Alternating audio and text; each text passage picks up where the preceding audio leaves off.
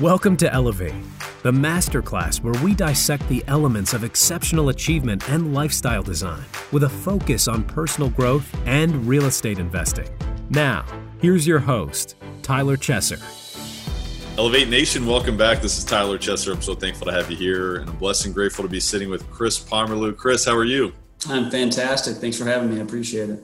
Absolutely. Thanks for being here and definitely looking forward to having an elevating conversation as we always do. But I want to welcome Elevate Nation back because we're about to take it to another level.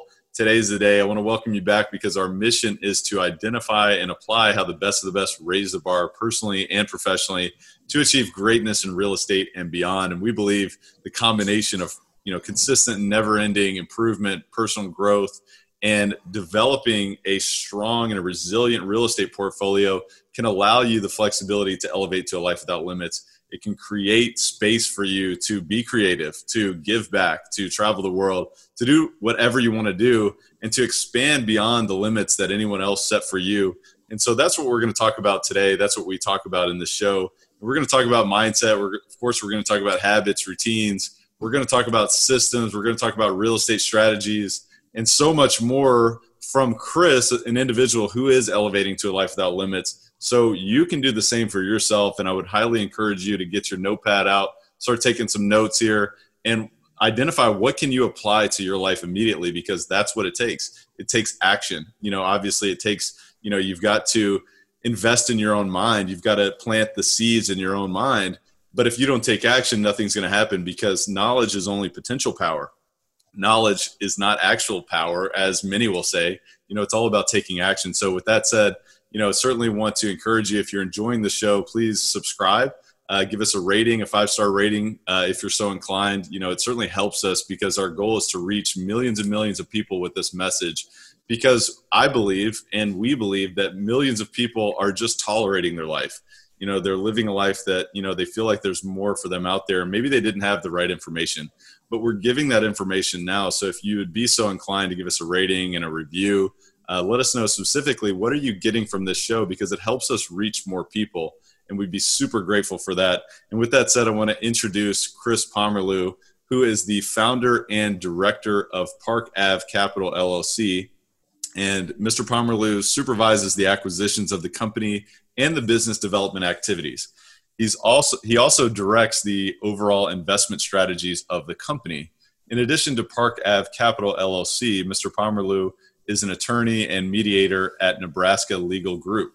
Mr. Smith has practiced family law exclusively and handled cases throughout Nebraska and Iowa. Is an experienced litigator and a determined advocate for his clients. As founder and director of Park Ave Capital, he originated the concept, developed the operating plan, created the company's products, and has raised over 30 million in assets under management. Over the past seven years, he has acquired 420 apartment units within a three-hour radius of Omaha and completed over 40 real estate transactions. Prior to his entrepreneurial activities, Mr. Pomerlew served in the United States Army. He played college football at Augusta Augustana College. Am I pronouncing that correctly? Augustana. Augustana. Man, that yeah. was a, that was brutal. I'm sorry about that. Augustana College, where he graduated with his bachelor's in sociology. Furthering his education, he completed both his MS in negotiation and dispute resolution and his JD at Creighton Law School. He's a proud father of two children with his wife, Shivani. And I know that uh, your second child just came, so congratulations there. Thank you, thank you. And uh, welcome to the show. Tell us a little bit more about Chris behind the bio and Chris as a man. Uh, yeah, I appreciate that. Thanks for thanks for having me on here. Um, well, that's a long bio, right? So I think you you kind of encompassed a lot that's going on. But uh, you know, born and raised in the Omaha area, and uh, we've been investing for a number of years now. I would say seven. I've been investing, but we really hit it hard in the last three years. Um, you know, military, like you said, played sports growing up, and um, other than other than law school and uh, my master's in negotiation, I've just been a, a professional and uh, really, really hit the ground running and really had an opportunity to build the investment portfolio and, and a business as a whole in the last three years. So, I love it. Uh, yeah. Talk to me about um, you know as as somebody like yourself who obviously you're doing big things and you're you've really only scratched the surface to what we know is possible for you and we know that where you're going. I'd be curious to know if you could just talk a little bit about where does that drive come from and and was there a moment in your life to where you kind of drew a line in the sand and said, "Hey, look, I'm going to be I'm going to do anything I can to be extraordinary." and I'm not going to be average. Was there a moment or was that a process? Talk, talk a little bit about that, Chris.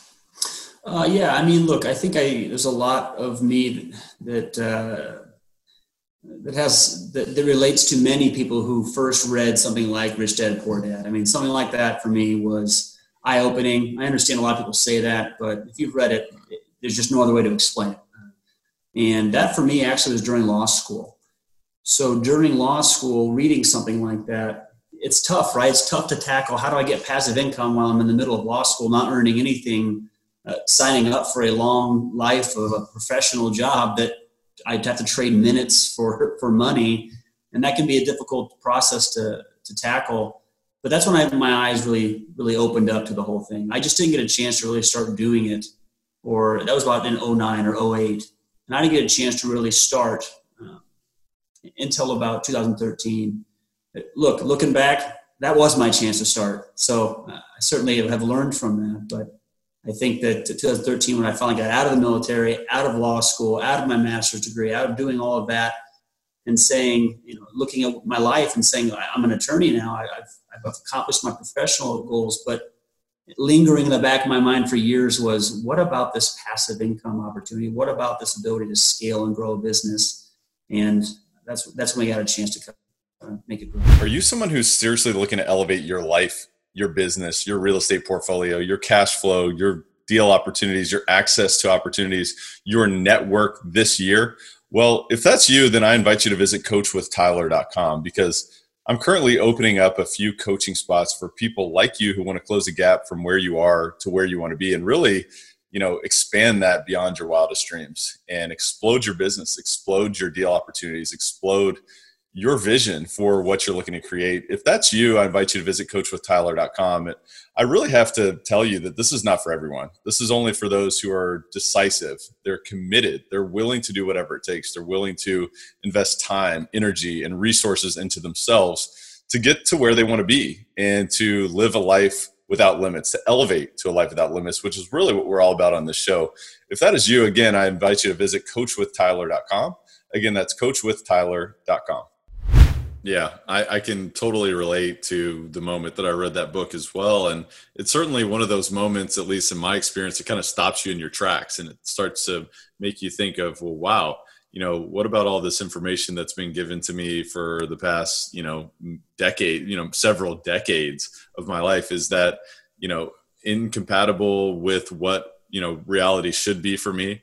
Um, and I, I just find that to be so interesting because I feel like there's only a few of those moments in your life, you know, and you know, especially in your real estate career. I know many can look back and say, "Hey, that purple book, man, that was the one that really kind of got me thinking differently." And I, I just think it's exciting to, you know, expose your mind to new thoughts so you can start to think differently, which can then cause you to behave differently and act differently. And so, you know, I think with you, what's so interesting is, you know, with your legal background, with your military background and you know such a such an individual who has invested not only in real estate but in your own understanding of whether it's negotiation whether it's law whatever it may be i'd love to know you know how do you apply all of those different backgrounds to what you're doing today? And, and do they all serve you in a sort of a similar capacity? Or, or you know the reason why i'm asking this is because i feel like the most successful real estate investors or entrepreneurs are those who are somewhat multidisciplinary. So I'd love to know how has that served you?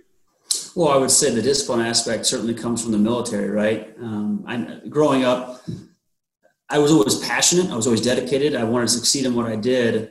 I think I learned a lot about discipline in the military. That's for sure. I think applying that, uh, whether it's just setting goals very early on, accomplishing them right away, you know, helping with not procrastinating. I think one of the things I've been able to do is wake up early now and it helps you accomplish so many things, especially when you're a professional or you have a full job or you have a family. Uh, if you're waking up at eight o'clock and you're getting to work at nine, you've you've had a big chunk of the day already already been out of it, and it's hard to accomplish a lot of things. So I think that certainly the military and learning that discipline, uh, not just waking up early, but just setting goals and getting things done and sticking to your goals. I think that's really really helped. You know, having a professional background's really helped me as well. Uh, law school is no joke. Uh, you get kind of get thrown out in the water and see if you can swim, and it, it get to really teach yourself a lot of different areas right away. That first year is certainly difficult, uh, not to mention the second and third. But um, I think knowing that you can get through something like that helps kind of motivate you. Learning that I, I would say that law school is obviously learning the law, but teaching yourself how to learn too. And so being able to digest that much information in that much in that short of time uh, really helped the way I approach educating myself in different areas. So you look, the discipline and learning that I can learn and different ways to do it. Um, those certainly play a role in how I've been able to apply that to my, my real estate job or my real estate investments. Yeah, I think it's so interesting um, about the concept of teaching yourself how to learn, um, because I feel like you know those who are most effective, especially in the modern age of investing. You know, there's so much rapid change, right? There's so the environment changes so quickly, and there's so much of an overload of information. If you get caught in the weeds, you almost fall behind, you know, rapidly. And the other thing too is there's so much material out there. It's like, well, what do I need? You know, pick and choose, you know, what to learn. I actually bought a book recently, and I, I haven't read it yet, but it's called How to Read a Book what a concept it's uh, it, you're reading a book and teaching you how to learn how to read a book so i'd love to dive a little bit more into you know teaching yourself how to learn i mean what did you learn through that process of being in law school that that allowed you to kind of deeply understand this concept yeah i mean look repetition no question. Uh, you're not going to get it the first time. And if you do you're going to learn something the second time anyway. There's always different facets of everything you learn. So sticking to something, and if you don't understand it, understanding that you just need to look into it more, look at it from different perspectives. You know, going to Google and reading one link about an explanation of how a Freddie Mac loan works uh, may help. You may understand it, but going to another link and going to a blog or going to listening to a podcast like yours help break it down. Listening to different perspectives on certain issues certainly is the best way to learn. I think. Another way that has really helped me is whether it's through law school or whether it's through learning how to make these investments, certainly be the delegation portion. I mean, I'm an attorney, I'm an attorney in family law, but if there's a criminal case that comes my way, I'm not trying to teach myself how to do criminal law. I'm delegating that over to an attorney who deals in that area. And the same can be said for, as you know, with our investments. I do not know the 100% ins and outs of how to manage a property from the fixing HVAC system. I couldn't do that myself. I delegate that to my property manager. I trust my insurance agent to help me with the best insurance. So I'm learning through them, but I'm also learning that I can delegate and kind of build off of the foundation that they have in their knowledge as well. Counting on others and trusting what they know has has helped us grow so much. Yeah, and I um, I love the concept of you know, as you mentioned, it's like, all right, if you want to learn about something, if you want to learn about, you know, the options available through Freddie Mac as the example that you brought up, it's like, all right, yeah, if you read one article, you're going to have a better understanding than you did without reading that article, but it doesn't stop there.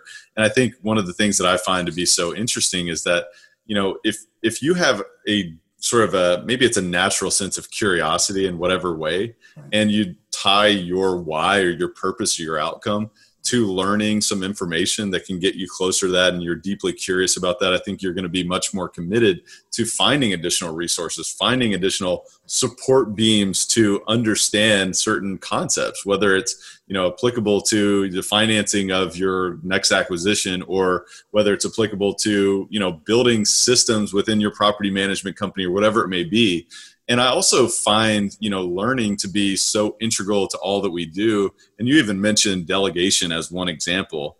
And i feel like you can't be an effective delegator unless you truly intimately understand what needs to be done on the other side of that delegation.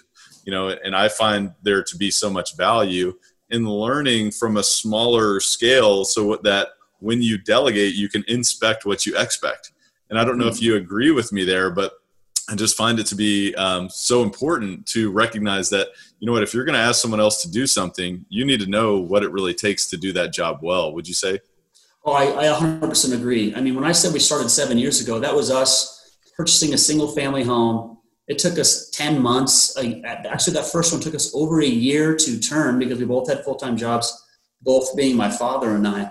Uh, so every weekend we're swinging the hammer, and I learned a lot and that kind of thing helps. I wouldn't touch a single family home ever again. And I don't mean physically me going there. I'm saying I wouldn't even pay a group to help me invest in a single family home for a number of financial reasons. But I learned what to expect in a part of a rehab or how quick a turn should be or what something should look like uh, from a financial perspective as well as just trying to put it on the market. Uh, I learned that because I was down in the weeds myself. And that's certainly, you're right, what you said. I mean, I, I, like that phrase that you said. You need to you what that you need to expect. You need to inspect, inspect. what you expect. I like I like that. No, yeah. that's great. So that certainly helped us. And it wasn't until three years ago where I said earlier that that's when I started being able to scale two and a half years ago. But I wasn't able to scale without knowing what I expected. So you're right. That's a great way to say it. Yeah, I think experience is so important, and you know, taking action is the only way that you're going to get that experience. Right. Um, you know, but also, I just think there's such an opportunity to grow, you know, through that. And you know, I'd love to know sort of how are you growing today? I mean, what are you what are you raising the bar on in your own business as you've scaled, you know, over the past seven years? And you kind of, you know, looking back, it's like, wow, it took us almost a year to turn the single family home, but there were such mm-hmm. valuable lessons into that. And then as you've continued to grow now, seven years later, I'd love to know, I guess, before we get there, is how's that journey looked from then to now? And then also, how does that look from here forward? What are you raising the bar on now? You know, the, for the first four years, we were turning about one house a year, and we were working off of one budget. We were working off of four hands, my, two of mine and my father's, and and that was really it. I mean, we, we were trying to learn everything ourselves. And don't get me wrong, I learned so much. I also spent a lot of quiet time with my father too. But I quickly, quickly, if you think four years is quick, but I, I learned that if I'm going to continue to stay passionate about this and actually have it reward me and my family and others around me in the long term, one, single family home a year is not going to cut it. So about four years in is where I decided, hey, look, here's what we'll try to start doing. We're going to start leaning on some different property managers because at that time we were managing them ourselves, leaning on agents to bring us better deals. And the biggest part was leaning on other investors who also wanted to invest with us. Whether it's your time that only goes so far or your money that goes so far, you, you need others to join in. And there's really no reason not to spread the wealth and spread the spread the benefits. That's for sure. So four years in is when I decided that I, I have built a decent enough foundation, and it's time to start, you know, kind of scaling that up. I still try to learn everything that I can myself, depending upon the amount of time that I have available. Um, but scaling out and delegating has just really helped us grow. And, and I'm talking about, you know, just in the last two and a half, three years is where we have accumulated those. My partner and I combined 600 units, which there are plenty of people who have accumulated more, but in that short amount of time, there's no way I'm going to uh, turn 600 single family homes myself. So just seeing that return already helps us learn that this is the best way to go the route that we're taking. Yeah, that's exciting. And uh, one of the things I love most about life in general is just growth, right? Growth right. as an individual, growth as a professional, because it's so satisfying. You know, you look back and you're like, yeah, man, I went through some discomfort, but I came out the other side and man, it felt, it felt uncertain. It felt stressful, but I became better as an individual on the other side. And not only did I accomplish what I wanted to do, and sometimes I failed, you know, sometimes I didn't accomplish what I wanted to do, but I became better in the process but with that said, I'd love to know, you know, what's what's the forward looking outlook look for you now? I mean, what's your vision these days and what are you most excited about? Well, I mean, you talk about getting through things becoming stronger. Law school, uh, from from a mentally stressful situation or position, getting through something like that can certainly make you feel as though you're ready to tackle something bigger and you know that you can get through it. The military, no question. And there, have been, and, and, there are plenty of things that I didn't have to go through in the military that some of my colleagues at the time did. But just getting through some of those times, it, you really get the chance to prove yourself that there's a light at the end of the tunnel. So, you know, if you find out that a, a furnace goes bad and you have to wake up, or you have to spend a little extra money more than you thought you could. Looking back on the things you've been through, that's really not that big of a deal when you know then the it's going to be worth it. So I think you're right. But um, you know, looking forward, we're just continuing to, to grow and grow, uh, not just units wise, but we're actually spreading uh, throughout the Midwest right now as well. Uh, we're, we're based out of Omaha, and that's where we have a little over 500 units. We've now spread out into Kansas City. We're spreading out into Sioux Falls, South Dakota. We're spreading out into uh, Des Moines, Iowa. That's Kansas City, Missouri, by the way. Um, but thanks for the uh, distinction there. Yeah, you're, you're welcome. Um, but again, being able to do that is leaning on other people's uh, uh, intellect and education in those areas, finding the right agents, calling a number of them, and feeling comfortable with an agent that you pick down in Kansas City or down in, over in Missouri, uh, in Des Moines, or uh, being able to do that and leverage their experience, aligning with property managers. I know I'm speaking very generally. I'm just saying the ability for us to grow here, aligning your interest with property managers in those areas. I mean, gathering all the units that we have and the experience all within Omaha has taught us a lot, right? and you were talking about earlier about building that foundation of knowledge so that we can know we could expect. Well, now we are kind of taking that because we know how to do it in Omaha, and we're we know what to expect from the property management group in Kansas City or in Sioux Falls. And although they're the same items that they're accomplishing, we're a little more uh, detached just because of distance, but we know what to expect. And so that has that has actually that's helped. Um, I'm certainly going to steal that phrase from you. Yeah, absolutely. Uh, I would say I'd put a link in the show notes to that one, but uh, I can't really do that. Trademark it. yeah, yeah, exactly. Uh, I'll be sure to shoot you over an email with that one so you can you can share that. Maybe you can give me a reference, but I'll, I'll have to admit I've I've stolen that one from someone else. I don't know who I stole That's it good. from, but uh, it is a good one, and it's a, just a great concept. Just to you know, especially in real estate investing, is like you know a lot of people come into it and say, "Hey, can't wait for this passive cash flow," you know, and even if you're a passive investor, you still need to inspect what you expect as well, because right. you sign a private placement memorandum that says you're going to be earning you know whatever percent return on a preferred basis and then you're also you know can expect a, a, certain percentage of the upside.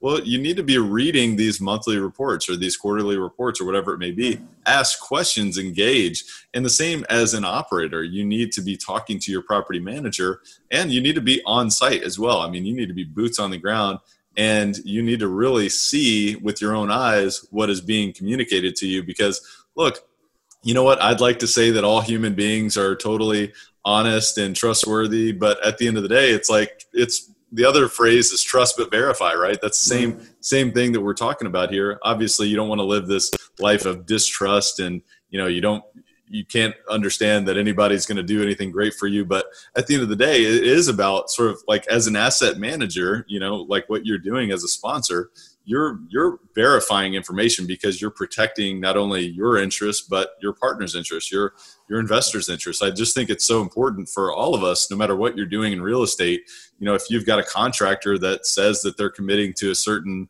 you know project for you you need to be checking in on that. What is the timeline? What did everyone agree to the same timeline? How's the budget looking? Are we really matching up with that? So i just think that there's there's so much value in consistent inspection, whether whatever it may be. But it does come down to communication, and from a long term perspective, it's about you know being truthful with someone else and being open and transparent um, across the board because sometimes you're going to inspect something and it doesn't turn out to be what you expected and at that point then you've got to say all right well the brutal facts, as Jim Collin would say in uh, Good to Great, you know, one of my favorite books, he says, face the brutal facts, right? If you find some information that's not what you wanted to find, be thankful that you found it, first of all, mm-hmm. because it could get worse. Let's yeah. face this head on and let's go through it. So, um, and at that point, then you want to communicate with your partners. And so I'm sure you would say the same thing, but that's kind of what I mean by that concept. And. I'd, I'd love to know, I mean, has there been anything that you've, inspected, so to speak, uh, in your business that maybe didn't turn out to be what you expected? And, and if so, how did that turn out and, and how did you handle that? Well, I mean, we're all partners, right? Whether it's your property management, whether it's your uh, limited partners as part of your sponsorship or your, your syndication, whether it's the, the, insurance agent, the contractors. I mean, we're all kind of leaning on each other. Uh, my, my job or, or what I do as a general partner or syndication sponsor I wouldn't be able to do without the contractors. I wouldn't be able to do without the property management. And so, and they couldn't do their jobs without us. And so we're all kind of partners in this, and we should expect things from each other. You want an example? There was once where we had purchased.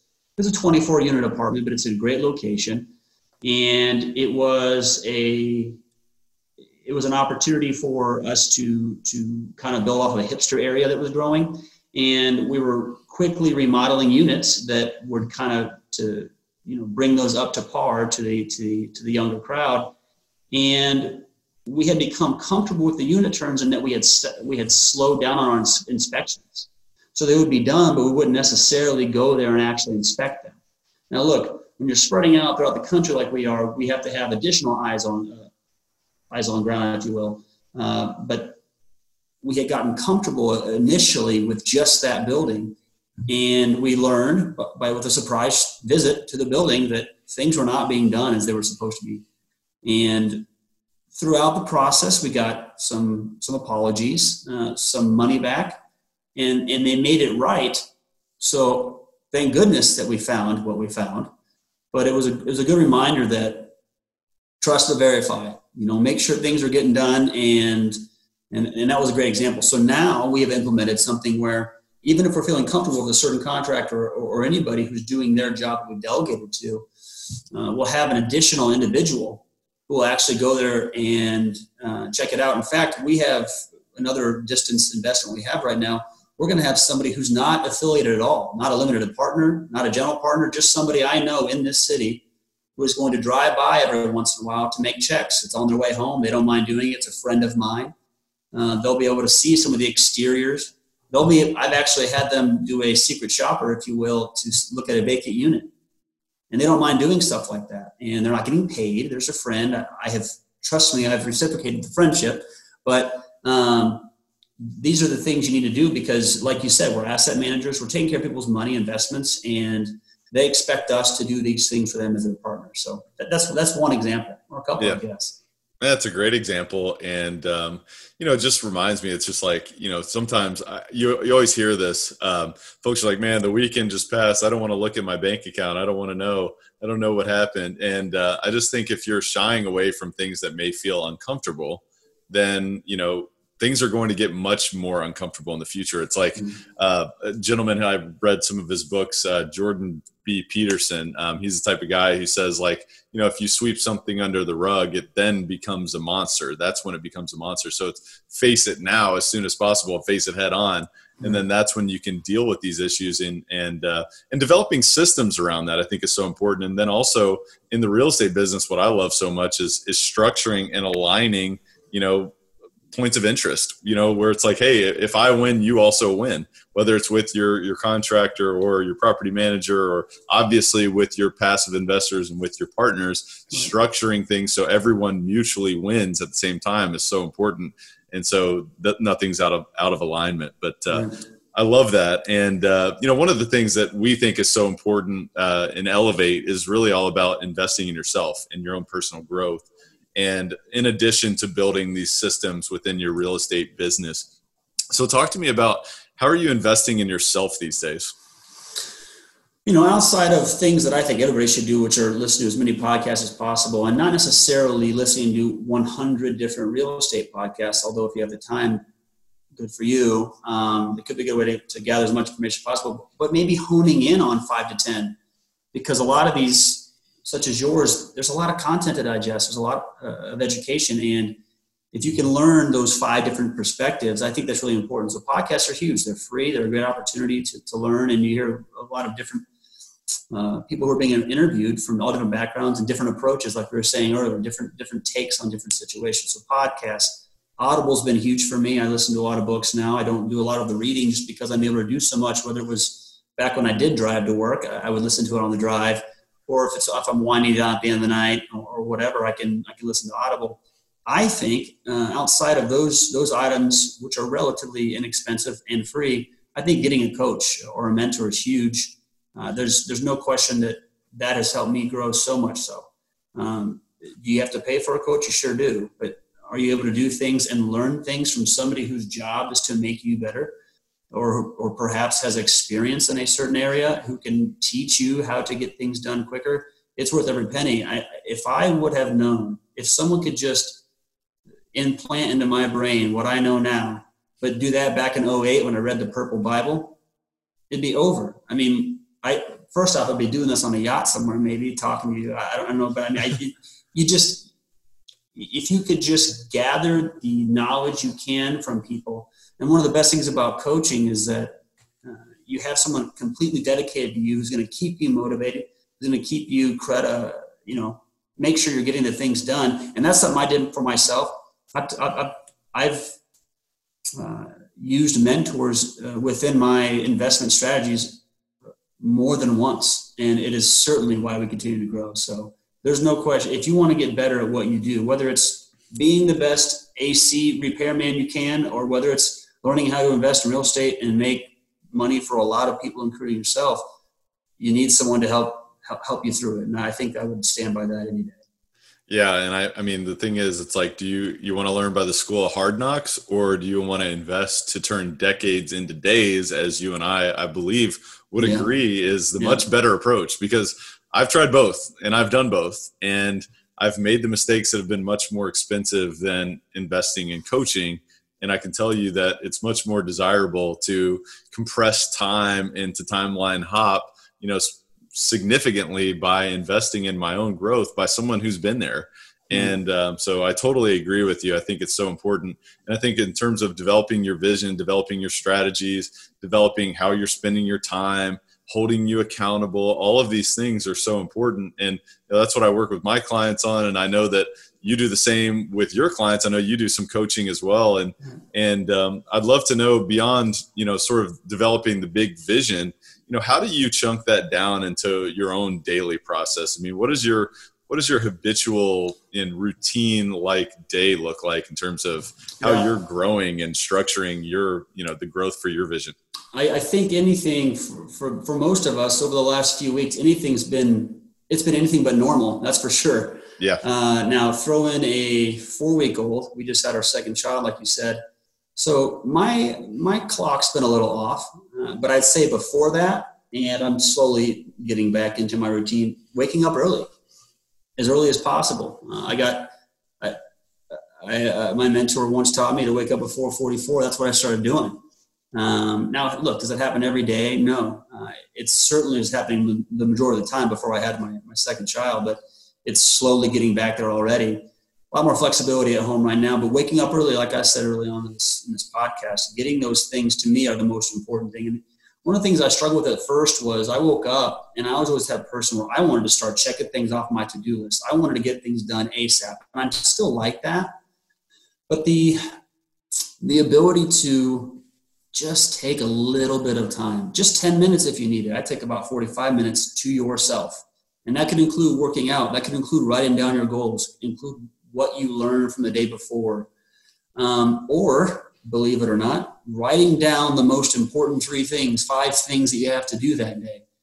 Uh, although that's kind of working, but to take that time and help prioritize what you're doing and early on in the morning is a great way to start your day. And, uh, you know, I, I feel like I've said this a number of times, but I guess it's true. I wouldn't be where, you know, we would not be where we're at today if we would not have started waking up early and getting these things done and setting these goals and taking time to ourselves because as we teach our clients and, and, and i know that you agree with building that foundation is the most important thing right? So i may know everything there is to know about syndicating an apartment. That's great. But if i am not taking care of myself and taking that time to really build a good foundation for me as a person uh, that strong golden highly financed bridge towards apartments could someday crumble pretty easily because I don't have a good foundation. And so, obviously, educating yourself in how to invest in these things is huge, and having that knowledge in apartments is huge. But taking that time in the morning or at night, well, many people I know do it at night actually before they go to bed. But taking that time to really know what your goals are, why are you doing these things? Set completely different goals that have nothing to do with investing, whether it's your diet or or sleep. If you're going to wake up early, you better go to bed early. You know, things like this. I think that that's really helped me. So you asked what is something I like to help build myself up on and really help propel my days. No questions, waking up early in the morning. Yeah, that's awesome. And I, I, just feel like it's one of those things that just creates momentum. And really, so many of the things that you mentioned there are items that create momentum. Like, I can definitely say that writing down my top five, three to five most important tasks or projects to complete in a day, you know, in the morning for me, and I know many do that the night before which is a great process as well, as you mentioned. But I know that when my day gets hectic and when I am going from call to call to call, and I'm like, wait, what did I commit to today? And then I can relook at my sheet there and it's like, oh, yeah, these were the priorities. These were the most important tasks because, you know, I knew why they were important. And I think tying that outcome is so important as well in terms of why are you committing to doing something? Because at times, if you don't ask that question, you can just be spinning your wheels uh, endlessly without having a reason towards what you're doing. So I think there's a ton of value in what you're saying, but um, I'd love to minorly switch gears and talk just a little bit about negotiation um, yeah. because I know that it's uh, something that you've been passionate about and, and something that you've invested in learning and becoming an expert in. And I think it's the most valuable skill in real estate or really almost maybe in your life uh, to mm. be an effective negotiator. And obviously, you know probably a foundational technique beyond that is to develop you know relationships and to develop credibility and to you know develop trust with other people but i'd love to just kind of riff with you a little bit on negotiation i mean how would you sort of philosophize you know size on uh, negotiation and what is your approach it's a loaded question um, it is but you're right it, it, it affects us every day right uh, i mean whether it's was it Chris Voss that said, I mean, whether you're getting your cup of coffee or whether you're uh, negotiating a terrorist deal, which I'm glad I've never had to do, uh, right. uh, negotiation is part of it. I my my training negotiation was uh, so I had my master's in negotiation and dispute resolution, and so that in, that included negotiation as well as different ways to look at things from a mediation perspective and arbitration.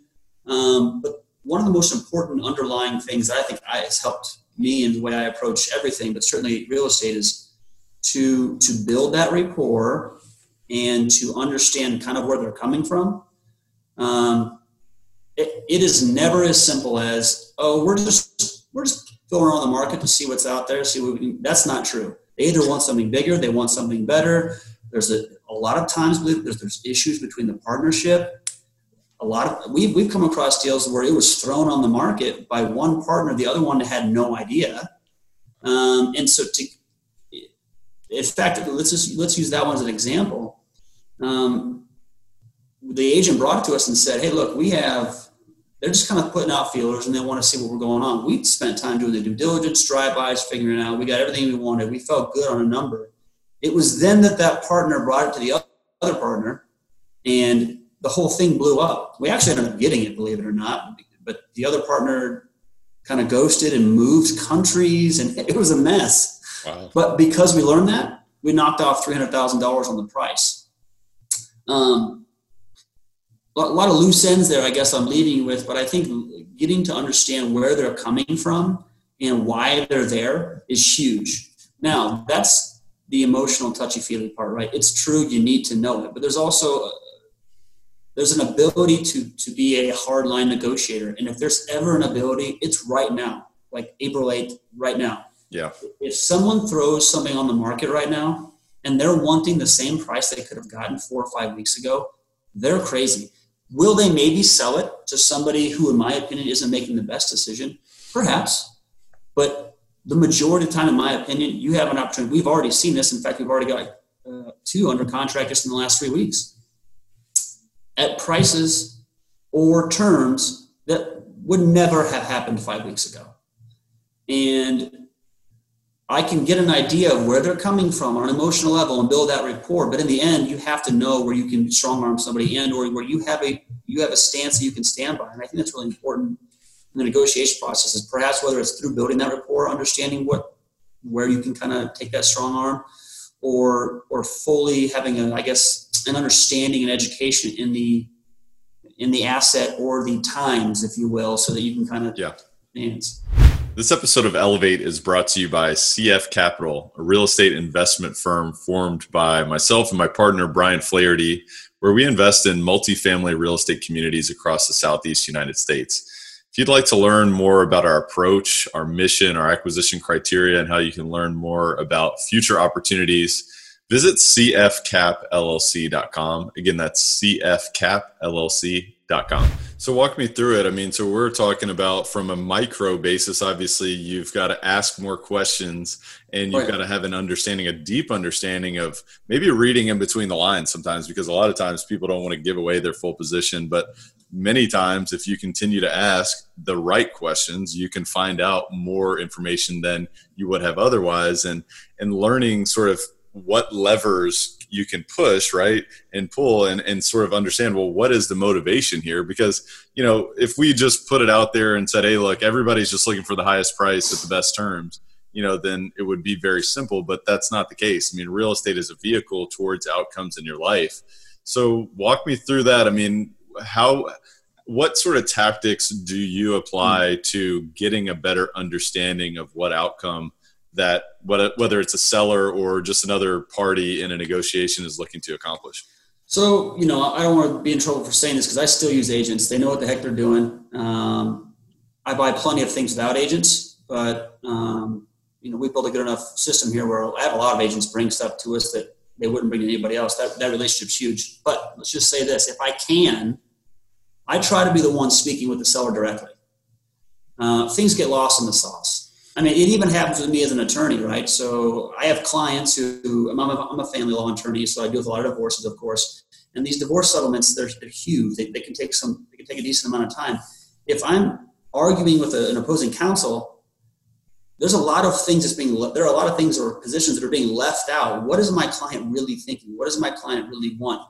And oftentimes the best settlements come when the two parties just get a chance to talk. Um, that's not to say that those people help facilitate the situation aren't needed, but there are times where that can really be helpful. And I, you ask for a certain tactic. If I can, I try to speak with the sellers directly. Um, there's a, obviously a chance to to build that rapport. It's much more than just two agents talking and then just hearing me, you know, just seeing numbers thrown across the computer about what I want. It doesn't really say why. Uh, I think another thing that has helped me uh, through a negotiation standpoint is explaining my position. Uh, I don't hide the ball to any, from day one or two. I have my pro forma set out. I will send you here. Thank you for your pro forma selling agent that is just beautiful as can be. Here is what it actually is performing at. And here is why I'm offering what I offer. If I offer what you are telling me to, here's the cap rate, here's the cash on cash. Would you buy this? Well, no, you wouldn't. Here's why. I don't necessarily feel as though many times sharing why you're coming from where you're coming, not emotionally, but actually the financials on paper. I think that's been huge for me because how do they argue? It's hard for them to argue that. I have had answers. Yeah, yeah, you're right. But we're still trying to get the highest and best. Good, good for you. I'll move on to the next one, but at least we're on the same page. I've had others say, I see what you're saying. How about this? And it's helped facilitate that conversation into something that's a little more workable. So being upfront right away has been huge for us. Yeah, I think it's important to have this multidisciplinary approach to where obviously you understand the market conditions. And as you mentioned, you know, in the current time that you and I are talking, you know, the market conditions are vastly different than they were one month ago. Um, and, you know, especially a month and a half ago, so to speak, you know, due to the economic sort of pivot that has occurred due to the coronavirus. And so obviously having a deep intuitive understanding of how does that actually impact values how does that impact the macroeconomic landscape the risk profile of certain deals the currency issues the the global trade i mean so many of these different things. So you've got to keep updating your knowledge about what's going on there but then also have an understanding of how is this impacting the seller emotionally? Because look mm. human beings are emotional beings. That's what that's what we are. Um, and having an understanding and having a perspective of where they're coming from but then also having the intuitive knowledge and mindful knowledge to say hey look i understand why you're in this position. I understand what you're looking to accomplish. However here are the facts and i'm going to say this in the most respectful way wherever it may be but here's the facts you know do you understand and if you don't you know that's totally fine if you want to go a different direction if you think you can get a better price you know that's totally fine maybe they can Um, and at that point, you have to be willing to walk away. I think that was one of the uh, the lessons that I learned early on in my negotiating career or life was to say, hey, look, what's my best alternative? What's my you know my best alternative to a negotiated agreement would be to walk away from this deal and go find something else. Um, would you say that's that gives you the the leverage that you need in your negotiations, Chris? Uh, for sure, especially now, like you said. I mean, there are things that we were looking at just five weeks ago that are no longer attractive, and two of them have actually panned out. And just being real with the seller, we said, "Look, you're not going to get what we were talking about. Times have changed," and so that actually helped that conversation. The other three, uh, three or four, they're, they're no longer around anymore. They still think they can get what they were going to get a month ago, and you know, best of luck to them. But you're right, being able to walk away uh, there's a couple things. If you can get if you can get it at a price that still makes sense in the current market situation, it's still a deal. If you're underwriting at higher vacancy, if you're underwriting at perhaps a higher cap rate, if you're whatever your exit strategy is, it's still a deal. There's no reason to pause and sit here. Um, in fact, this could be a good opportunity, like we've already seen, to lock down a few properties at terms and/or prices that people are typically not doing or didn't used to do because times are changing. But that ability to walk away is huge.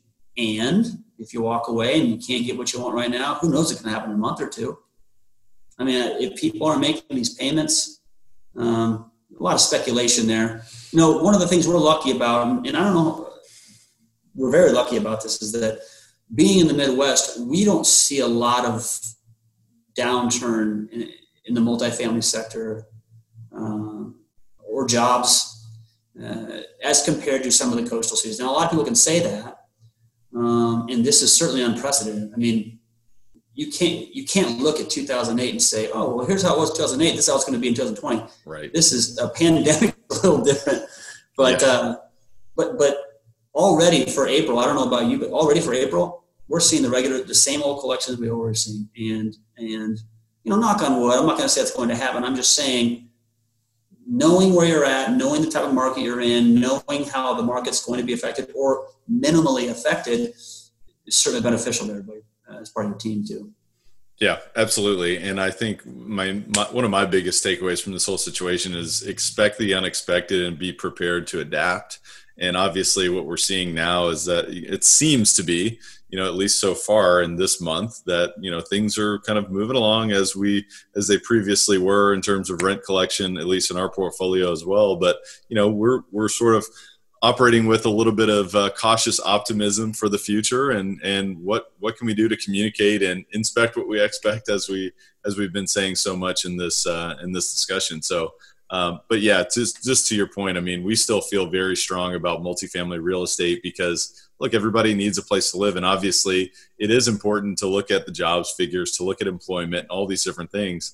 Um, we would think that this uh, pandemic won't last forever. Um, maybe I'm wrong on that. Maybe maybe uh, this show will be the uh, it will show how how incorrect my thinking was on this day. But uh, we'll see there. Uh, I think it'll be really interesting to to see. But uh, but Chris, man, this has been a lot of fun. I want to transition into our rapid fire section. We call it the rare air questionnaire. And really, to live an uncommon life, you got to push beyond those limits. You got to continue to raise the bar. You've got to continue to scale the mountaintop when your legs hurt, when your legs get tired, when you can't breathe. Because guess what? We're going to look across the valley, and there's another few mountains over there that we're going to do the same. And uh, with that said, you know, we've talked a little bit about uh, obviously personal growth. We talked a lot about reading and learning. I'd love to know um, what are two or three of the most impactful books that you've read outside of Rich Dad Poor Dad and why? Uh, Think and Grow Rich.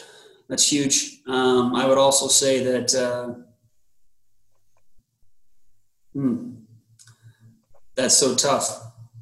Think and Grow Rich and um, The Intelligent Investor, actually. Yes. I love that book too. That was good. Yeah, Intelligent Investor by Ben uh, Benjamin Graham. Yeah, yeah, yeah. He was uh, he was Warren Buffett's um, mentor and um, someone who taught him value investing, right? Because so many people, at least in the stock market, they buy on emotions and they buy on what they think this value may be. Well, if you really inspect what you expect, you start to understand. Well, hey, look, the value of this asset should truly be whatever it may be based on facts, based on reality. And if you can get it for 50 cents on the dollar, so to speak, or 70 cents on the dollar. That's the theory behind value investing. Right. I highly, uh, highly recommend uh, that book. And of course, Think and Grow Rich, of course, one of, uh, one of my favorites as well. I mean, talk about thinking big and planting some seeds for, for living uh, an unlimited life. That's, that's what it's all about there. So talk to me about, aside from our discussion today, what would you say the biggest way that you elevate your life on a daily basis is? I'd say keeping in contact with people, uh, whether it's family or whether it's other investors or reaching out to even to, to, people like you, you know, trying to get an idea of where everybody's coming from in the market and um, whether you're talking about real estate or not, if you're trying to build your business, things will come up in those conversations. You'll either better yourself as a person or you'll better yourself as an investor or a sponsor. And I think keeping in contact with the people, even in times like this, right? I'm not even allowed to be around anybody, but uh, I've taught myself how to work Zoom, which isn't that difficult, and I've talked to a lot of people already. So I think that whether you're at home or over the phone or whether it's just an email, keeping in touch with people is huge. So I think that's that's the most important thing that I've I've certainly seen help, well, that's help a great, keep motivated. Yeah, no, that's a great segue into my next question, which is, what's the biggest way that you elevate others around you? I, I, think I just try to bring something to the table that they can learn on. I think one of the things I like to tell people who are looking at investing is that you don't need to know how to do absolutely everything yourself. I mean, everyone has a position to fill. And like I said earlier, we're all partners. I mean, this is a team. So if you're an unbelievable property manager, but you don't have any money or you have limited uh, access to funds, you could still possibly join someone's general partnership managing the property. Um, you may know some people with money but you don't know how to syndicate an apartment. Well, talk to a sponsor, talk to somebody. You now have have something to bring to the table. Keeping that drive and understanding that it's important to everybody to, to everyone has something to offer and join that team and be a part of the partner. I think that that's huge because so many times people want to read a book like Fairless's book on how to syndicate, and they think that when they're done with it, they're going to be able to do it all themselves. Although that's that's a well written book, you have to lean on other people on, on how to, to do those things. And he talks about it throughout. You need to know who you're talking to and build a good team. And that could be just knowing your position and helping out because it'll help out everybody.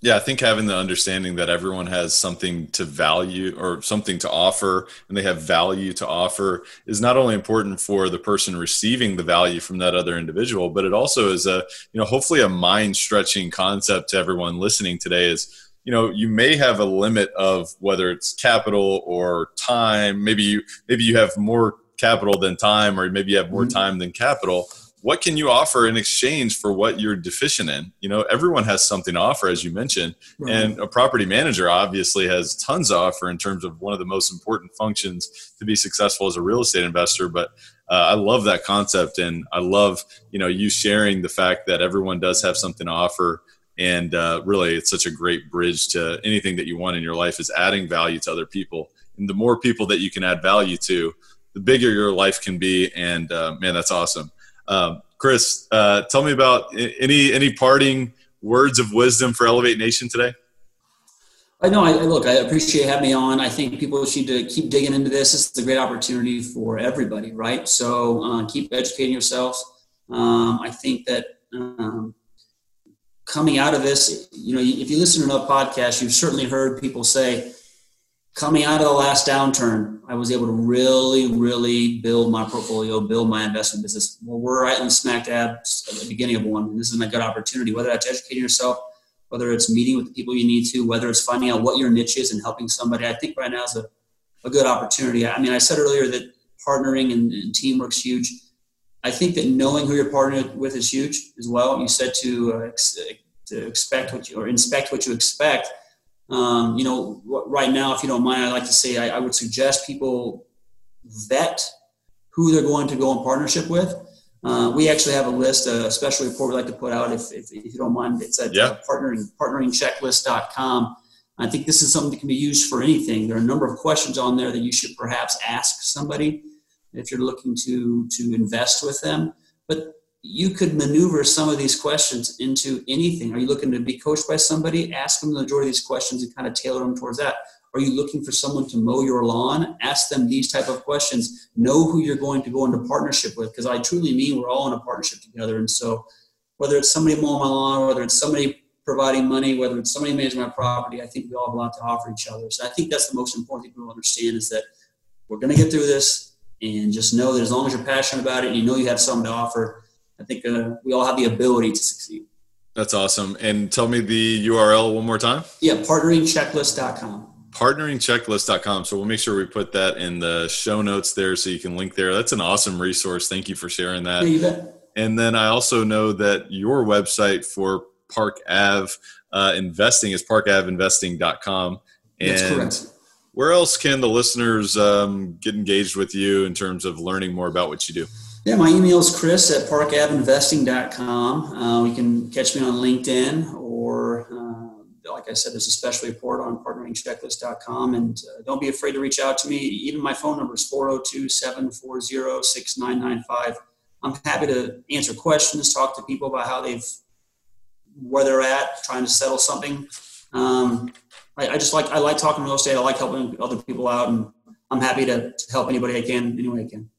That's awesome. Well, really appreciate you helping so many people today and offering so much value and so much wisdom today. And I know that we've really only scratched the surface. And I know that there's such a depth of understanding and wisdom there from you. And I want to encourage Elevate Nation to re-listen to the show. And and I mentioned uh, before, you know, take your get your notepad out and and sketch down some ideas. You know, what sort of wisdom did you sort of understand yourself and what can you take action on right now? Because it is all about taking action as i mentioned earlier but it is also about sharing because i truly believe that the teacher learns the most. You know what can you do to share this with someone else? Pay it forward.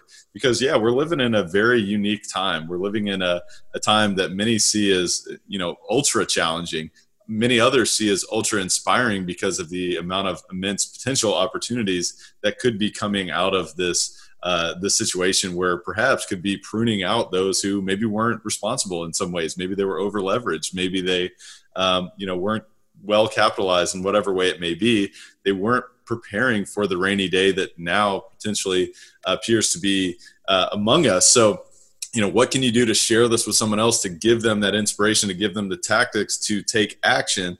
And, um, you know, beyond that, Chris, I want to thank you again for being on the show today. Yeah, thanks for having me, Tyler. I appreciate it. Thanks a lot. Absolutely. Elevate Nation, we'll see you next time. Thanks for tuning in. Thank you for listening to Elevate. If you enjoyed this episode, be sure to rate, review, subscribe, and pay it forward by sharing with a friend. Most importantly, take this opportunity to elevate your results by taking immediate action on what you learned. For more, visit elevatepod.com.